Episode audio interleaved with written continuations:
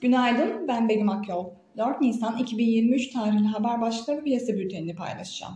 FED üyesi Cook, enflasyon yumuşamaya başladığını belirse güçlü iş gücü piyasasına dikkat çekti. İki Wall Street stratejisten hisse senetleri yatırımcılarına uyarılar geldi. Biden, OPEC Plus'ın kesinti kararına Ekim ayına göre daha yumuşak bir tepki verdi. İsviçre Merkez Bankası Başkan Yardımcısına göre UPS, Credit Suisse anlaşması olası küresel finans krizini engelledi. Artan petrol fiyatları ve ABD reel sektöründen zayıf veriler hisse ve tahvil piyasalarını etkiliyor. Piyasalara genel olarak bakacak olursak pay piyasalarında seçim belirsizliği ve seçim sonrasında ortodoks politikalara geçilebileceği beklentisinin yanında kur korumalı mevduat dahil mevduat faizlerinde yaşanan yükseliş Borsa İstanbul'da satış baskısının artmasına neden oluyor. Bu beklentilerin dışında Borsa İstanbul'da seçim tarihine kadar tepki yükselişleri görülse de bunun satış fırsatı olarak kullanılacağı ve dalgalı seyrin devam edeceğini düşünüyoruz.